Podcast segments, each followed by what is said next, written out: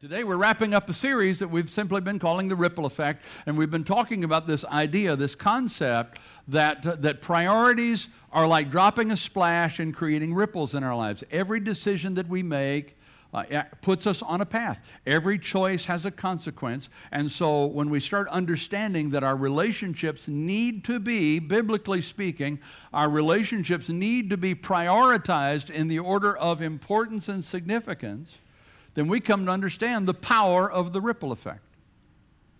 The ripple effect simply says that the bigger splash you make in the center, the bigger the ripples. You didn't think I was going to do all the talking today, did you? The, the bigger the ripples are. And so you make a big splash in the center, and the ripples flow out from that. If you decide that that third ripple effect out from that splash, that third ring, you, you want it to be bigger, and you say, well, you know what? I'm going to give priority to the third circle instead of the inner circle for a, for a while. And so you drop a rock in the third circle. What happens? Does it, do you get bigger ripples there? No. What you end up with is competing ripples.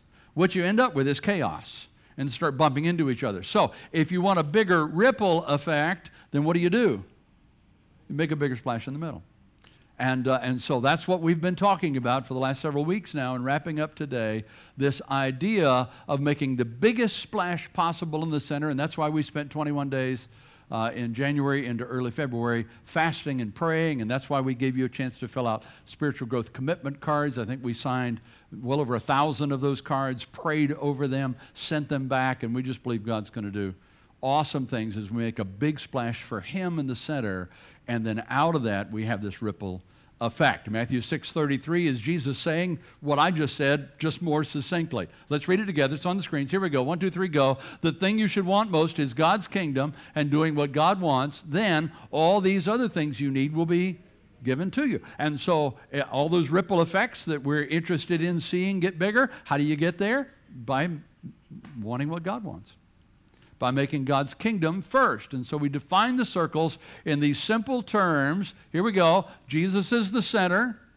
The next most important relationship you have is your, your family, absolutely. The next important relationship is your spiritual family, the church, and then your next important relationship is your community. And if you want to make a difference in your community, how do you do it? Spend a lot of time in your community. How do you do it? You make a bigger splash in the center. If you want a healthy family, you want all your, your spouse and your kids and your extended family to go to heaven with you, how do you do it? You make a bigger splash in the center. You want a powerful church that's making a difference in the world, how do you do it? You make a bigger splash in the center. And as you do, God begins to expand your impact and your influence uh, to, to accomplish the things that He, in fact, brought the church into existence to do. So that's my sermon for the day. God bless you. Thanks for coming. Uh, Oh, we do need to talk about that outer, outer circle a little bit, don't we? The, the outer circle, not in terms of importance, but in terms of priority, is the community. And so I just want to talk about the community for a couple of minutes. In fact, I want to do it two ways. First of all, uh, if, if we're really going to have a ripple effect, assuming that we're making that biggest splash possible in the center, if we really want to impact our community, I think there are three requirements, three mindsets that we have to have uh, before we can do that. And then, those of you that know me well know my pet peeve is for a preacher to tell me what I ought to be doing and then not tell me how to do it. So then we're going to get into the what I call the YBHs, the yes but hows. I'm going to give you three things to get you started on that journey. Three requirements, three mindsets to make an impact, to connect with the community, and then three practical commitments that, quite frankly, I'm going to ask you to make today. Prayerfully, I'm going to ask you to make those before we leave this place this morning, and I'm going to do it all in 30 minutes. In Jesus' name. Okay, 35. Okay. We'll let you go in time for lunch. We'll beat the Baptist to the restaurant if you'll work with me, okay? Ready? Here we go. Three requirements if we're going to make a, a, an impact in our community. Requirement number one simply is you got to embrace God's call to be the church. Say with me God's call to be the church. Here's one of the fascinating things about the church and church life is I get asked questions all the time. I, am at a stage of my life where I get asked by a lot of pastors this question and a lot of church leaders this question. Um, how do you how do you grow the church, Pastor Jim? Tell us, how, tell us how to grow the church. We want our church to grow. Tell us how to grow the church. And, and, they're always surprised, almost to a person. They are surprised by my answer because my answer is it is not your job to grow the church, it's your job to be the church. You know what Jesus said? Matthew chapter 16, verse 18. Jesus said, I will build my church, and all the powers of hell will not conquer it. Who do you think is more capable of growing the church, you or him? Him. You can do it in your own power if you want to, but you're going to wrestle with the powers of hell if you do. But when Jesus does it, hell can't stop it. Does that make sense? So our job is to be the church. That word church is ecclesia in the Greek. It means the called out ones, the assembly, the congregation. It's our job to be in that relationship with one another and then trust that Jesus will, out of our healthy relationships, that He will grow the church. Of course, that, that begs the question what does it mean to be the church? And, and, and the simplest answers I know comes from Jesus Himself, where He gives us two metaphors for it. May be familiar to some of you. First of all, Matthew 5 13, he says, You are the salt of the earth. What, is, what does salt do? What does salt do? Just shout it out to me. What are some things that salt do? Tastes good, preserves. Uh, you're right. All those things are true. So let's talk about them for just a minute. First of all, I think salt adds flavor. Can I get an agreement in the house? Salt adds flavor. Uh, yeah, I, I, had a church member, of the church that, that we were at in Virginia whose dad was in his early 90s and, and uh, he had a heart attack. He recovered from the heart attack, but he was still in the hospital. And the doctors had put him on this really strict diet of, of uh, no salt, no salt whatsoever. And, and I happened to be visiting one day when the doctor came in. And the doctor said, uh, Mr. Charlie, uh, I understand you wanted to talk to me. And Charlie said, Yeah, doc, how, how good are you at math? Doc said, Well, that's not my strong suit, but I guess I'm okay. He said, Because I, I, I, need you to do a little math for me. He said, I, am 90, I think he said he was 91 years old. And, uh, and he said, So I need you to calculate for me how many days I have left on this earth. And then I need you to calculate for me how many more days you're going to give me if I drop salt. And then I'm going to decide whether it's worth it. And the doc said, Enjoy your salt. Why? Because food is bland without salt. We love salt. Hear me, guys. I think the same thing is true for salty Christians. We ought to be the most fun people on the planet. I thought I'd get more than hmm from that. Come on, we get our kicks without the kickbacks. We have a blast and we don't wake up with a hangover. I mean, come on, we ought to be the most fun people on the planet. We ought to laugh the most. We ought to roll with the punches the quickest. I mean, we're in a sin cursed world. They're punches, but we roll with them better than anybody else because we got, we got a source. I mean, what is it with all these Christians baptized in vinegar and walking around sour all the time and posting nasty stuff on Facebook, attacking each other over some nuance of theology that doesn't eternally matter? Did I say that out loud? Hear me, guys. We have settled what happens after I die. We ought to be able to live now. We can get off the treadmill of more. You know, I got to have more acquisitions and more accomplishments and more stuff. We can get off that stupid treadmill because we know there's value to life and, and enough value that not only can we enjoy it, but we can give it away. It becomes contagious. We get to add flavor to the lives of the people that are around us because salt adds flavor. The second thing that I thought about, and some of you mentioned, is that salt preserves. It's true that too much salt can be unhealthy, but Jesus was talking when he said those words to first century fishermen in the days before refrigeration. And so you know what they did. They went out during the night and they caught all their fish and they gathered them all in. And then they salted them down so that they would stay preserved until they could get to market and they get in people's houses because salt preserves. So what's Jesus saying when he says we ought to be salty? He's saying our job is to hold back decay. That's our job. So let, me ask you would you say, in your best estimation, that the world is getting better or Wasa. How many say better? God bless, no hands. How many say Wasa? Whose fault is that? I mean, if it's our job to be salt and our job to hold back decay and it doesn't appear to be happening, could it be that we've lost our saltiness? We got to stop once in a while and ask ourselves the questions. Now, hear me, guys. You can't do anything about other Christians, whether they are salty or not, but you can make a decision about yourself being a salty Christian who not only adds flavor but holds back decay. The third thing I know about salt, some of you mentioned it, is it makes you thirsty. Am I right? It just gets you really thirsty. That's why uh, bars have bowls of, of really salty pretzels and salty uh, peanuts and that sort of thing uh, uh set out all over the place, free for the taking, or that's what Pastor Ryan tells me. I don't really know if that's true. That's just what he said. Why do they do that? Because thirsty patrons buy more drinks. And that's where they make their money, right? And so salt produces this kind of, of thirst. I got to ask, I got to move on, but I got to ask when was the last time your life made somebody thirsty for Jesus? When was the last time somebody looked at you and said, I see something in you that I want? Tell me what it is. And you were able to say, His name is Jesus. The reality is, when Jesus says, You be the church, I'll grow the church, he's saying, Be the salt of the earth. Add flavor, delay decay, produce thirst for him. And if you will do those things, if you will be salty, if you will be the salty church, I will grow it, Jesus said.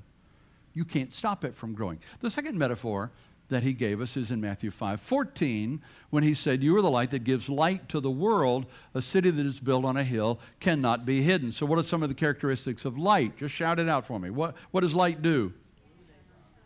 Illuminates, shows the way. Uh, oh, those are all true kind of things. So, let's just talk about those, okay? First of all, it, it dispels the darkness. Light dispels the darkness, 1 Peter chapter 2, verse 9. You were chosen to tell about the wonderful acts of God who called you out of darkness into his wonderful light. Hear me, guys. There is no struggle between light and darkness. Light wins every time. Assuming the wires are in place and electricity's on, you hit the light switch. There is not a 10 minute battle over who gets to win this time. Right? The light comes on and the darkness flees to the corners. That's just what happens immediately because light always wins over darkness. And so Jesus said that's our job is to shine the light in a world that quite frankly is desperate to believe that God really is good. In a world that that has come to wonder if God is so good, why did bad things happen in this world? They need some some lighty, light Christians who will say, you know what, let me shine some light on some of the amazing things that God is doing so that you can see He is, in fact, light. And then the second thing is that light illuminates truth. The older I get, the, the more I need light when I read. You know, even the glasses don't get it done. I got to have a flashlight sometimes to read these things. Why? Because light illuminates what I'm trying to see. And Jesus said in John 8 12, I am the light of the world. The person who follows me will never live in darkness, but ha- will have the light that leads to life. So put those two things together. Peter said in his letter, Our job is to reflect the light to the world that is lost. Let them see Jesus. And Jesus said, I am that light. If you will follow the direction that I give you in that light, you will not lose your way. Again, if we will just commit to be the church, salty, brilliant lights, Jesus will build the church. Jesus will build the church. You can't stop it from growing. So that's requirement number one.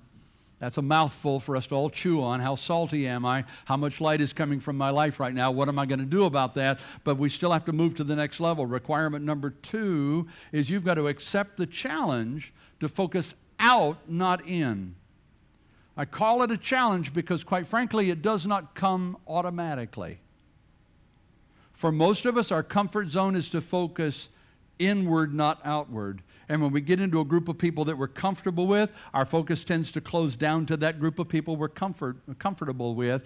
Can I get an amen from anybody when I say it's hard to break out of your comfort zone? And so, if we're really going to make a difference in the community, we've got to accept the challenge to focus outward, not inward, not just focus on what happens in here or even what happens in here, but what needs to happen out there. Uh, that's one of the reasons the Holy Spirit inspired Jeremiah to write so long ago, Jeremiah 29 7, do good things for the city where I sent you. Pray to the Lord for the city where you're living. Because if good things happen in the city, good things will happen to you also. Does that make sense? That's just, that's just real practical kind of stuff. Bless your city, because if your city's doing good, you're going to do good. If your city's struggling, you're going to struggle. Struggle. And so part of our assignment is to recognize, guys, that, that the church is the only organism on the planet that does not exist for the people who are in it. Hello, are you out there? It exists for the needs of the people who are not yet here. That's why we exist. Put that another way God didn't start the bridge to grow big, have fun events, provide a safe place for our kids, that kind of stuff. Nothing wrong with that. Praise God for every bit of that. But none of it can be the reason for our existence. I said to our staff, across the locations just recently. I said, Guys, please tell me. We are talking about some of these issues, go into all the world and make disciples. And I said, Please tell me, I have not spent the last 45 years of my life counting cash, chairs, and cars. There's got to be more to it than that. Got to be more to it than that. It's got to be about not church growth, but about community development through the vehicle of the church that God brought into existence. When we get that, when that hits us, that God's called us to be the church, salt and light, and then to turn our focus outward, not inward, we begin to make a difference in the world. And I'm here to tell you, I believe with everything in me that God brought this church into existence. And I believe that He's given us the strength that we have. And I believe He brought you to be a part of it because He wants to do something in eastern North Carolina and beyond.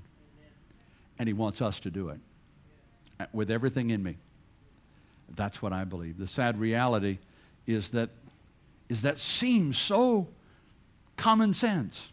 I mean, it seems obvious, right? So many needs around us, of course that's obvious. But something has changed in the church as a whole in my lifetime. Albert Einstein, who's always been reputed as the is the greatest genius of, of modern times, smartest man that ever lived. I'm sure there are plenty that were just smart, but he got famous for his smarts.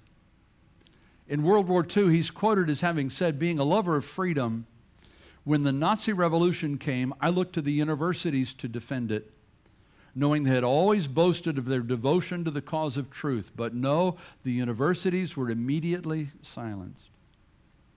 Then I looked to the great editors of the newspapers whose flaming editorials in days gone by had proclaimed their love of freedom, but they, like the universities, were silenced in a few short weeks.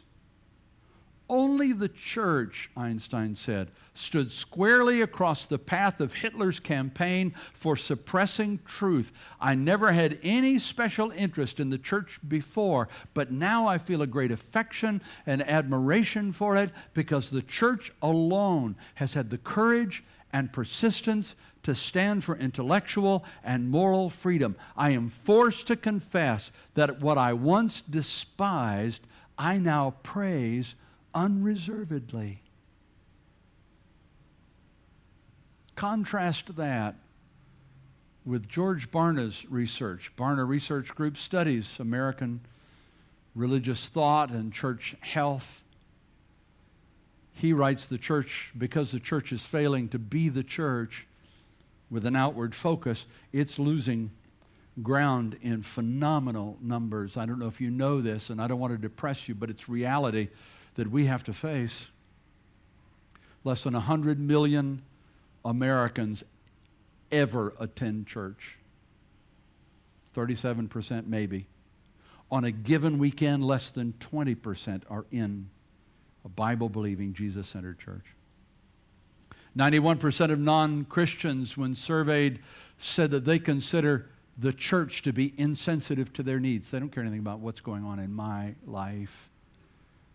The result of that, Barna says, the church has lost its place at the table of cultural influence. We've gone from that center of society to the edge of society where people call preachers crooks and Christians crazies. How do we turn that around? Is it too late to turn that around? I'm here to tell you it is not too late to turn that around, but churches cannot keep doing what they've been doing and expect to get different results from it. Churches can't keep hunkering down and singing songs like, Hold the fort, for I am coming. Jesus back and still. Love that old hymn of the church, but that's not true. The church is not a fort that we hide in while the enemy attacks us. That's never been the goal of the church. Christians can't keep getting frustrated by the fact that unbelievers are acting like unbelievers. you can't expect an unsaved person to act like a served person. Person, they don't have the Holy Spirit to convict them. And yet we get really mad when they act that way. What's wrong with you that you don't love Jesus? You know, that kind of stuff. Church leaders cannot embrace the call to be the church and accept the challenge to think outside instead of inside while they program and structure and budget and organize themselves for the sake of the already saved. Can't do it. Philippians chapter 2, verses 3 and 4 Let nothing be done through selfish ambition or conceit, but in lowliness of mind, let each esteem others better than himself. Let each of you look not only for his own interest, but also for the interest of others. I'm sure if you've been in church very long, you've heard that verse used for us as individuals, but it's true for the church too. What's Paul saying? He's saying that inwardly focused Christians are self seeking, outwardly focused Christians are self sacrificing. Inwardly focused Christians expect to get, outwardly focused Christians expect to give. Inwardly focused Christians say, I have choices, I'm a consumer. Outwardly focused Christians say, I have commitments, I am a producer. Sure, the outwardly focused Christian has needs, and yeah, we, we help each other and we pray for each other and we encourage each other, and, and all of those things are true, but, but we do that so that we are healthy enough that we can then turn our focus outward to the people around us that have so many desperate needs. Am I, am, am I making sense this morning? That's, that's why the vision statement of our church is giving life by giving Christ. It is not uh, holding on to life as we hoard Jesus for ourselves. How's that for a vision statement for a church? Jesus said, I will build my church and the gates of hell won't stop it. Your job is to be the church and turn your focus outward, not inward. When you do, there's a third requirement. We've got to engage the community like Jesus engaged the community. We've got to engage the community like Jesus did. Jesus gave his personal mission statement in Luke chapter 4, verse 18. Let's read it together. Here we go. It's on the screens. The Spirit of the Lord is upon me because he has anointed me to preach the gospel to the poor. So his mission statement was to preach the gospel. Done? Is that it? No, there's more to it than that. Let's go to the next one. He sent me to heal the brokenhearted, to proclaim liberty to the captives, the recovery of sight to the blind. Keep going to set at liberty those who are oppressed. There are two major parts to the mission that Jesus Christ said he came to earth to accomplish and ultimately passed on to us. There are two major parts. Do you see it? I, want you to get it because the sad reality is I see an awful lot of Christians and an awful lot of churches that pick one or the other, but not both.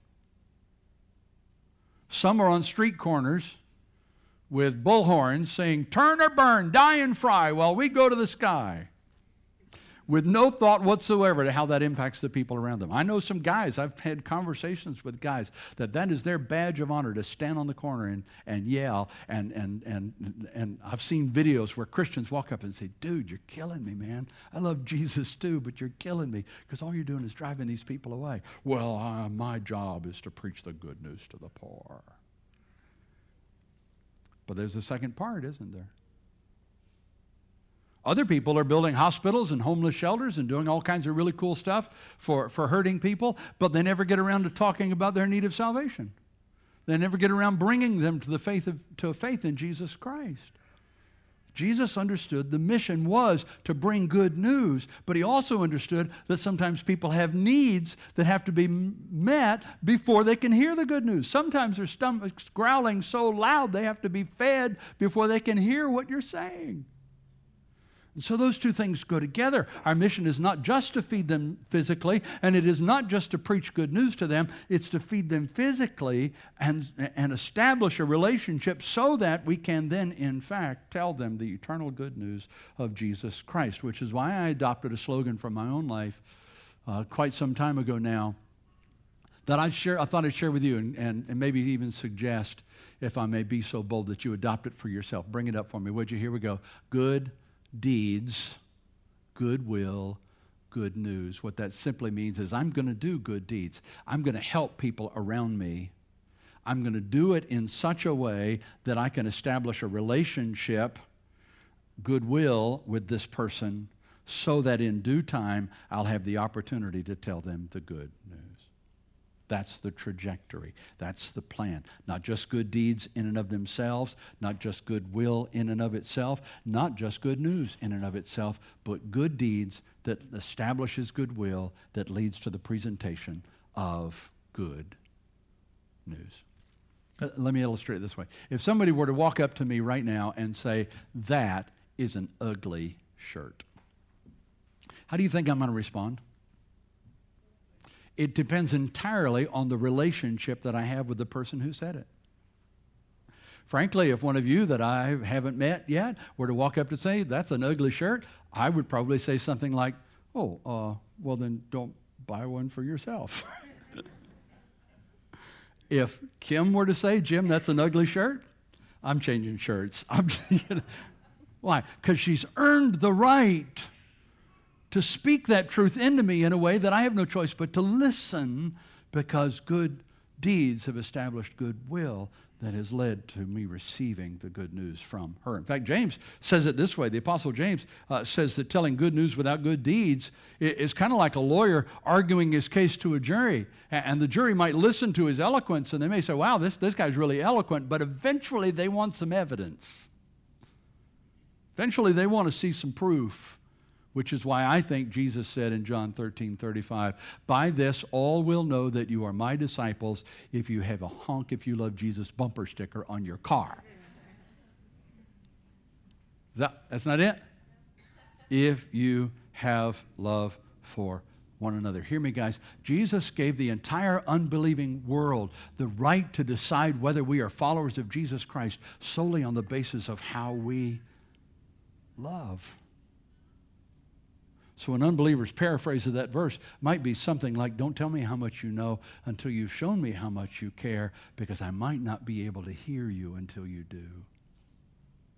If we want to make a real difference, if we want a ripple effect that flows out of a big splash in relationship with Christ, not just in our families, not just in the church, but in the community where He planted us, we have to be the church, salt and light. We have to focus outward, not inward. And we have to engage the community like Jesus did, understanding both parts good news and good will, good deeds, so that we can share Jesus with them. So let's shift gears. Got a few minutes with you. Let, us just unpack this fairly quickly. What are we going to do about all that? I mean, it's interesting information. Some of you are going, boy, that makes sense. Some of you are saying, well, I don't know if I get that or not boy, that's, that's the preacher's job, it's not my job. I mean, whatever is going on in your mind right now, maybe you're thinking about what are you going to do for brunch today or lunch today, I don't know, but whatever's going in your mind right now, bring it back in with me for just a second and let me show you the practical steps, three simple practical steps that, that I'm going to challenge you to take. I've challenged myself in preparing to share this message with you uh, that I believe will make a difference, not just in your life, not just in your family and in the church, but in this community where He's planted us. Three keys. First of all, you need to identify a friend. Identify a friend. Matthew chapter 28, verse 19 go and make followers of who? All people in the world. Think about it right now. Your job is to make followers of Jesus Christ of everybody in the world, everywhere. Anybody feeling overwhelmed yet? There's about 6 billion people that need Jesus right now. Is feeling overwhelmed yet? Here's the problem. We, we, we hear that and we receive that and it makes sense, but we get so overwhelmed at the idea of it that we just shut down. So, well, I can't reach everybody. What, what does that talk about? Hear me. Jesus didn't mean one person should reach all, he meant all should reach one. If every Christian, if every follower of Jesus Christ would decide I'm going to reach one person for Jesus. And then they, when they find Christ, decide I'm going to reach one person for Jesus. We could change the world in a generation.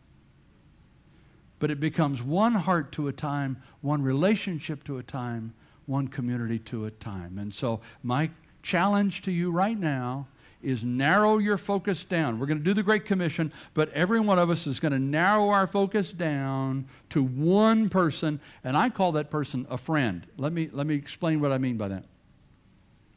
Uh, most, if not all of you in this room right now, are not my friends. I'm sorry, you're not. You're my brothers, you're my sisters. We got the same Heavenly Father, we got the same elder brother, we are brothers and sisters. We's fam, okay? We's fam.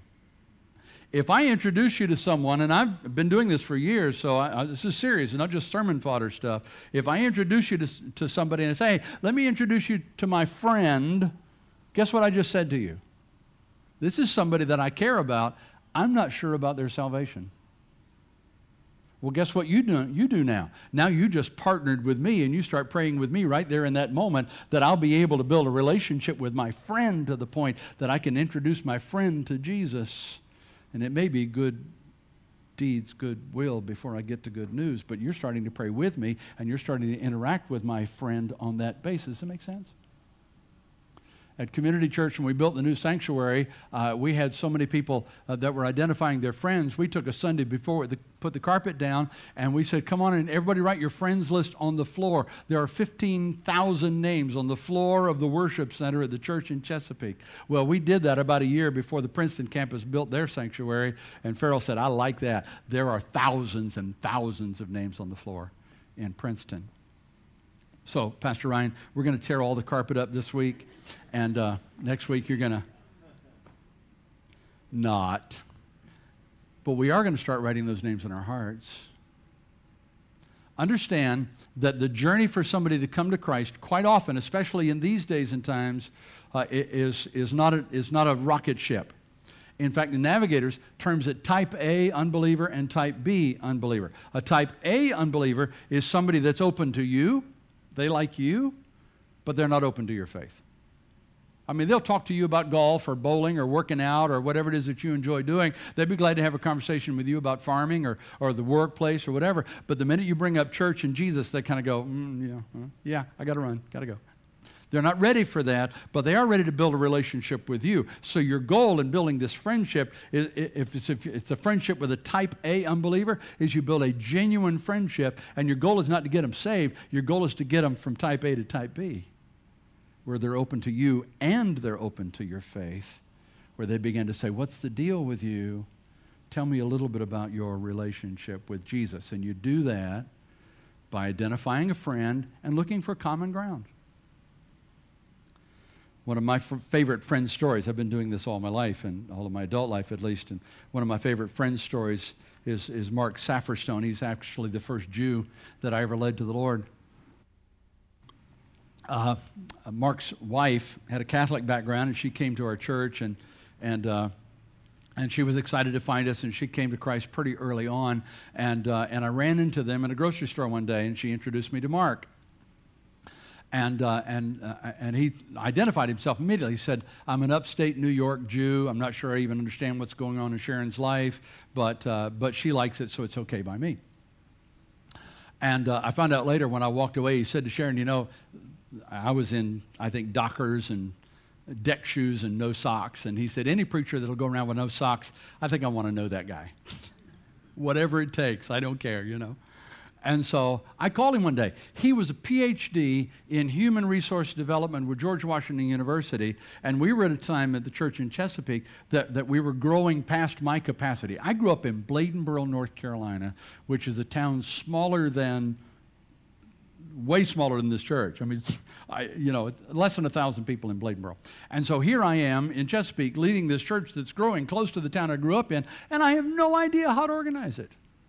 I have no idea how to have a staff meeting. I have no idea how to hire and fire staff or lead staff or set goals. And so I said to Mark one day, we just kind of struck up a friendship, and I said, Mark, would you teach me? I'll buy you lunch once a week, once a month, whatever you've got, if you'll just teach me how to do leadership. I mean, human resource stuff. And he said, Yeah, man, I'd love to do that. And so we started meeting at least once a month, sometimes twice a month, and, uh, and he, would, he taught me how to do an agenda for a staff meeting. He taught me how to have an agenda on the front end, action steps on the back end. He taught me all kinds of stuff that I'd never heard of before.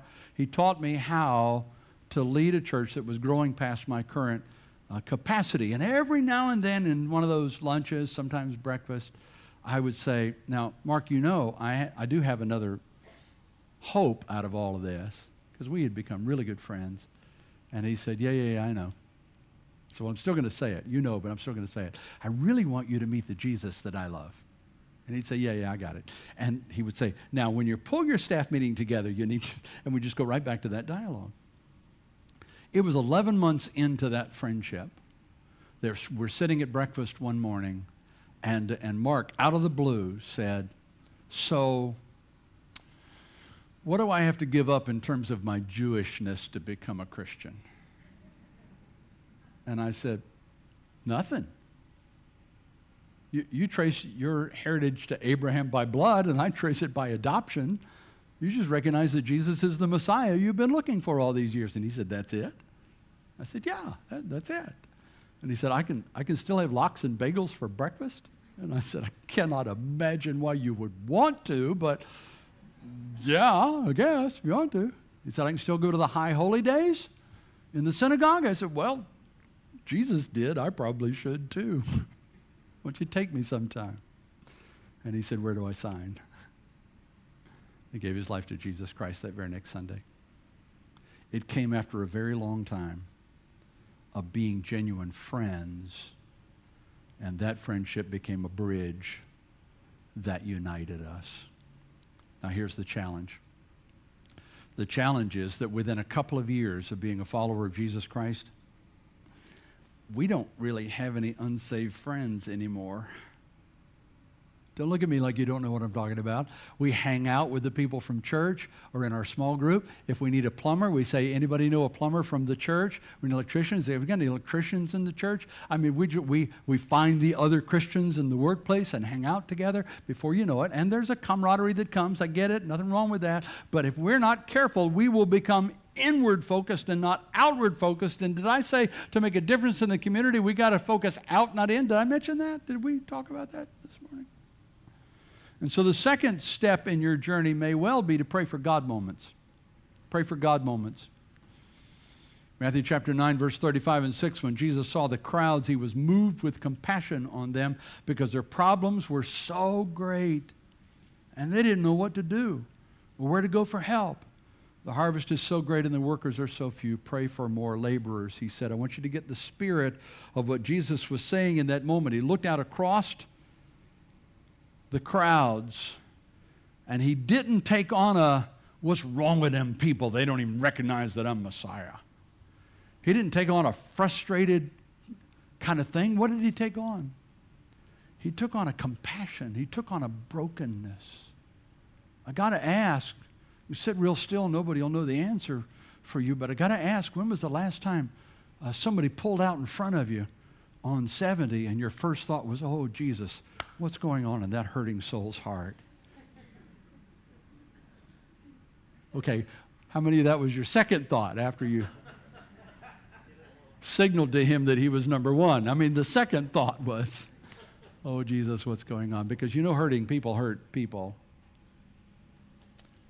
So that's what Jesus did is you just start looking at the crowds. You start looking at the people in the mall. You start looking people at the workplace, in restaurants, and you pray, oh God, open my heart to see the hurts that are going on here open doors of opportunity for me to connect with them on a, on a friend level, not a preach level, a friend level.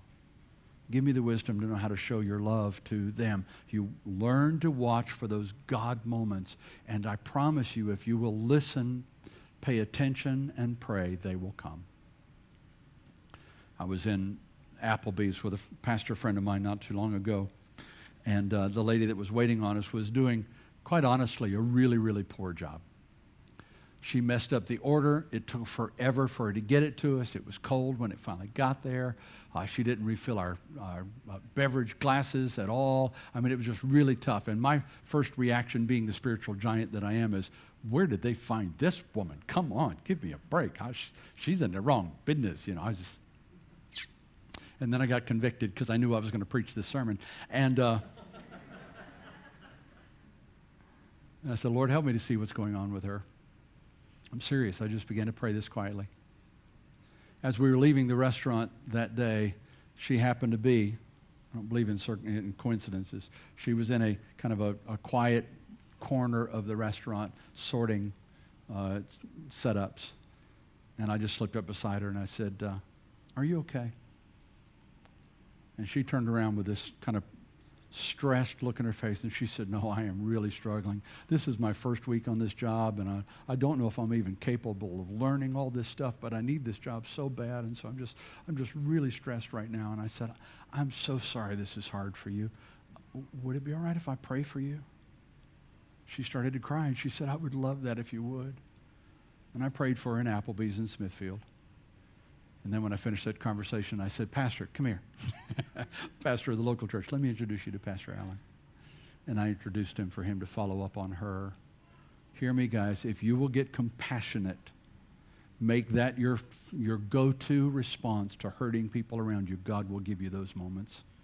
And along the way, he will give you somebody that you say, you know, that clicked. I think I like that guy. I'm going to invite him to play golf with me. I'm going to invite him to go work out with me. I'm going to find out what he likes to do, and I'm going to do that too. I'm going to find out, make sure he's not a Duke fan, and I'm just going to. Sorry, Ryan. Are you hearing what I'm saying? Identify a friend. One at a time is best. Don't, well, I got a whole list of friends that I'm praying for. Cry, fine. Pray for them, but you can't build the kind of relationship I'm talking about with a list of people. Pick one at a time. I've had, uh, forgive me if this sounds like I'm drawing focus, I'm just trying to make a point. I've had the privilege of praying with, I've got on record, close to 15,000 people to receive Christ over the last 47 years. I do not know most of their names. I've had 23 friends, and I know them all and their lives. Why? Because I helped a friend find Jesus. Your life changes when you get that. And then, number three, and we'll close invite them to church. That's it? Yeah, invite them to church. I had a guy call me one time uh, from grocery store. He said, Pastor Jim, I just met this guy in the grocery store, and I think if you'll call him, he'll give his life to Jesus. And I said, Well, why didn't you tell him the good news? He said, I didn't know what to say. I said, Well, then just bring him to church Sunday. I'll do my best. People tell me sometimes I have the gift of evangelism, and I say, No, I don't. I have the gift of harvester. You have the gift of evangelism. You're the one planting the seeds and watering them and cultivating, it, and all I do is just close the deal. I'm not I'm a deal closer. That's all I am. You're, you're the evangelist. So bring them to church. And here's what I know. You tell me if it's true. If you're part of the bridge family, here's what I know. You bring a friend to the bridge, they're going to have a good experience. They're going to come away and say, Well, those guys are cool. They're going to say something like, I didn't know church could be like that. Oh, that's kind of neat. Yeah, I think maybe I'll come back. There's something different about what God is doing. It's not just because of our music. Lots of people do this style of music. It's not because of our preaching. There are a lot better preachers than me and Ryan and others that are on staff here. That's not what it's about. There's something that the Spirit of God is doing in this house that draws people to the presence of God. And when we get them into the presence of God, then He will be the deal closer on our behalf. Easter's coming, April 1st. Statistically, people will say yes to an invitation to Easter when they will say no 51 weeks a year otherwise. So we're going to put some tools in your hand. Over the next couple of weeks, you're going to get some invitation cards to give out. I want you to give them out like candy. I want you to give them to everybody that you can think of that would possibly be interested in coming to church on Easter Sunday. We're going to pack this house. We're going to pack all of our locations that day. But here's what I'm going to ask you to do. I'm going to ask you to do these steps. I'm going to ask you to, to identify one friend I'm going to ask you to do what you can do over the next six or eight weeks to build a relationship, at least enough of a rapport with that friend. Remember the definition of a friend? You care about them, but you're not sure they're saved. Build enough of a rapport that you can actually say to that person, I'd love for you to come to Easter service with me, sit with me. I've got a place for you there. And I believe God will do amazing kinds of things. Might be scary might be terrifying to speak up and say something in that moment, but here's the image that I want you to keep. And I promise I'll, I'll shut up. I've said that two or three times, haven't I? I'm going to, I promise. Can you tell I'm passionate about this subject? Uh, Imagine that you're in a restaurant and you're in the outer area of the restaurant and, and, you can tell that there's a private room in the back and, and there's a group in there and they're having a blast. They're laughing and they're talking and you can tell they're having a really good time. And then you realize that a fire has broken out in the kitchen and it's spreading into the restaurant. You know that you have time to get out. All you got to do is get up, walk out the door, you're fine. But those people in the back room don't know about it. They're still laughing and talking, they don't have a clue. And if they don't get a warning soon, they're going to be trapped what do you do? You walk to the door of that private room and you kind of go, you know, they're having such a good time. They're talking to each other. How do I break into this? I mean, you know, and, and if I say, hey, hey, everybody, let's look at me for a minute, they're going to get mad at me. They're going to tell me to shut up. They're going to say, who are you? All that, you know, but here, but if I don't say something, the fire is coming. So I'm going to do it. And you break through the door and you say, hey, guys, hey, everybody, sorry, don't mean to break up your fun, but the place is on fire. If you'll follow me, I'll show you the safe way to get out. Break out of your comfort zone. Be the church, salt and light. Make a decision that I'm going to be outwardly focused, not inwardly focused.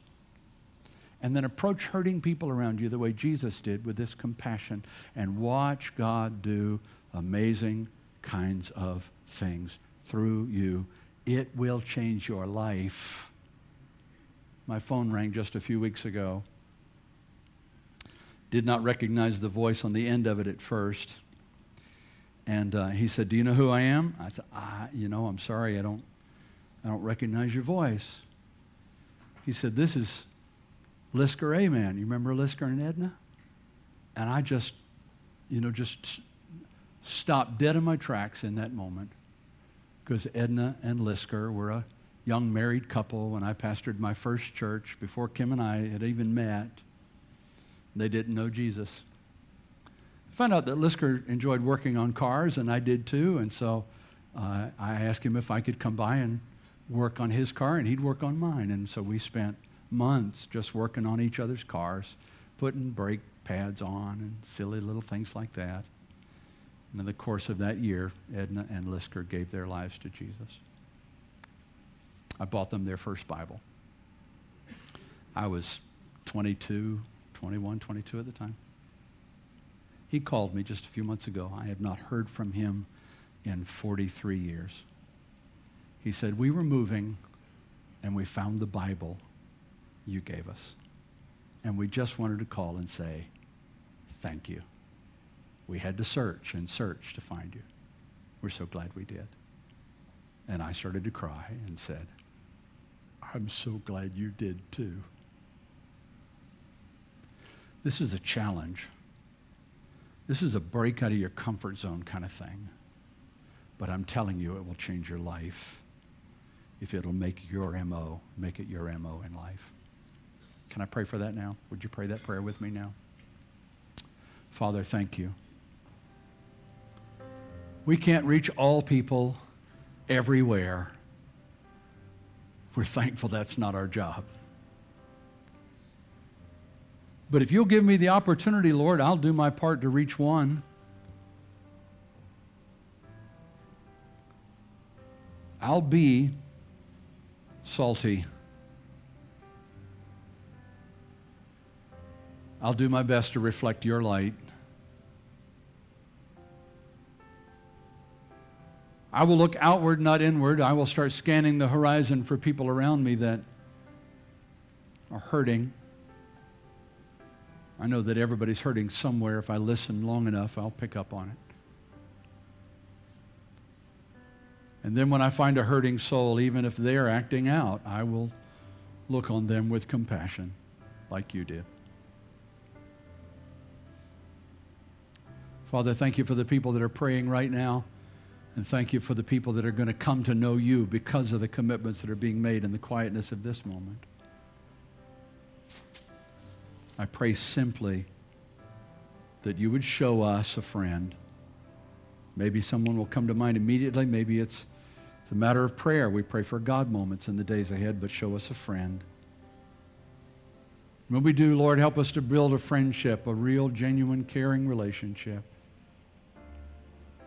one that is strong enough for us to share good news, and if it's no more than invite them to church on Easter, give us that much favor. Trust that you're going to do the work in their hearts. In Jesus' name.